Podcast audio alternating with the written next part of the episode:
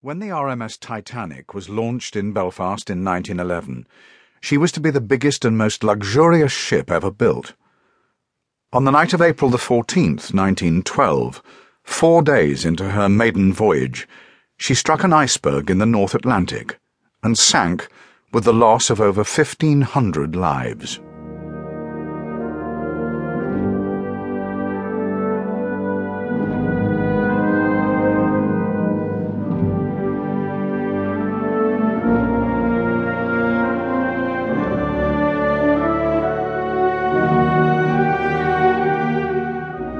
As I watched, I could see her bow getting deeper and deeper in the water, with the foremast sticking up above the surface, whilst her stern lifted higher and higher, till it was right out of the water.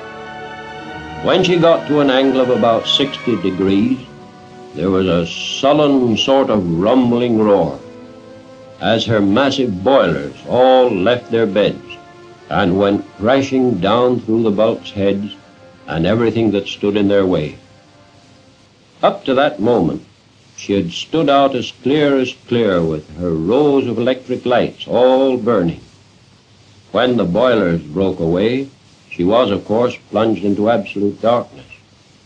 Though her huge black outline was still perfectly distinct up against the stars and sky. Slowly she reared up on end, till at last she was absolutely perpendicular. Then, quite quietly, but quicker and quicker, she seemed just to slide away under the surface and disappear.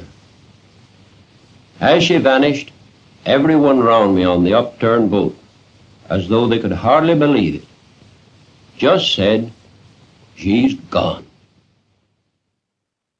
It is a hundred years since the Titanic went down but the disaster continues to haunt the world's imagination. The story of the Titanic really begins with the acquisition in 1901 of the British White Star Line by an American consortium led by the fabulously wealthy J. Pierpont Morgan. His ambition was to create a giant shipping syndicate which could dominate the lucrative transatlantic business. The White Star Line ships would remain technically British and would aim at the luxury end of the market. At the head of the new syndicate, the International Mercantile Marine, was J. Bruce Ismay, whose father had founded the White Star Line in 1869. A further break with the past was the move of White Star's express operations from Liverpool to Southampton.